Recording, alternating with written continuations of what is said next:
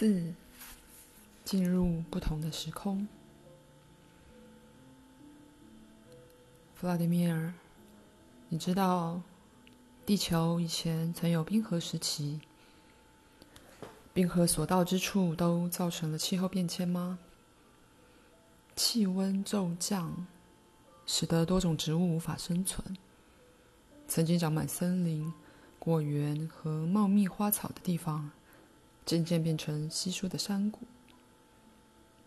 当时住在其中一个山脚的居民认为，无法在变冷的环境下继续生活，于是决定抛下家园，出发寻找气候比较宜人的地方。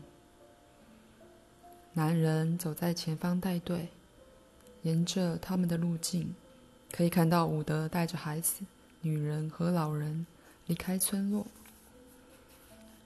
这位一百二十岁的灰发老翁走在十一头长毛象的队伍前方。这些长毛象身上载着藤编篮子，几个小孩就坐在其中一个篮子里，其他篮子则装着食物。毕竟他们不晓得这趟路会走多久。在长毛象队伍的两侧，他的族人和原本生活在祖传聚落的动物都在移动，有些坐在马背上，有些则徒步前进。看来动物都知道必须迁到新的地方，于是跟着人走。只剩无法移动的植物留在原地，等待灭亡。伍德不停思考，试图回答心中的几个疑惑：大自然为什么会发生这种谁都不乐见的变化？气温为什么会骤降？这场浩劫是谁的旨意？这不会变成全球浩劫吗？人类有力量阻止这一切吗？是人类的行为造成这场浩劫的吗？伍德明白，如果他找不到答案，他的孩子、孙子和整个家族都会面临悲惨的命运。他看得出来。现在走在队伍中的所有大人都将这场大自然变迁视为悲剧。他们一副若有所思的样子，脸上露出悲伤的表情，甚至小孩也不讲话，神情紧绷。反倒他最爱的六岁曾孙女阿纳斯塔还在嬉笑，与带队的长毛象玩了起来。伍德斜眼看着曾孙女与带队的长毛象玩起游戏。他将七公吨的长毛象的象鼻扛在小小的肩膀上，假装自己拉着这头巨大的动物。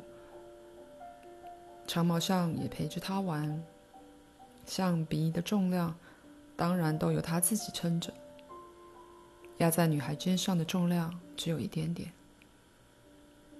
阿纳斯塔偶尔停下脚步，假装喘口气，擦去额头上不存在的汗水，然后说：“哦，你好大只哦，又重又懒的。”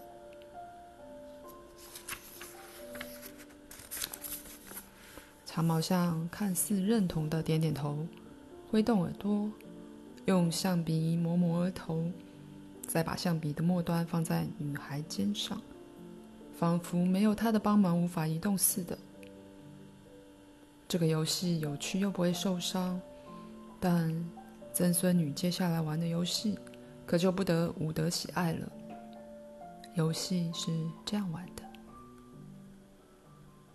阿纳斯塔沿着象鼻往长毛象的头顶爬，他也卷起巨大象皮。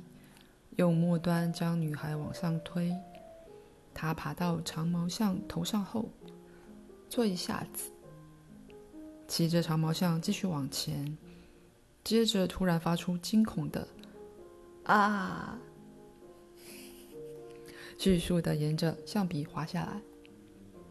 长毛象必须非常机灵，才能在女孩落地前一刻接住她。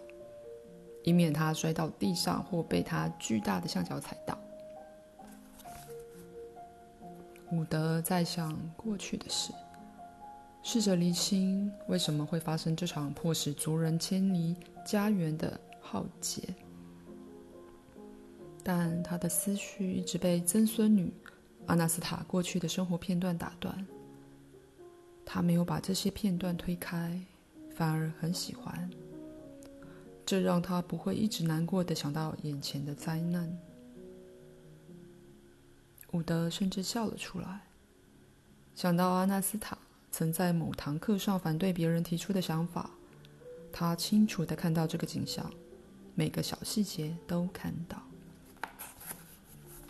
伍德当时正在上课，在他面前，不同年龄的孩子和三个大人围成一圈，坐在茂密的橡树下。开始上课时，伍德讲了这些话。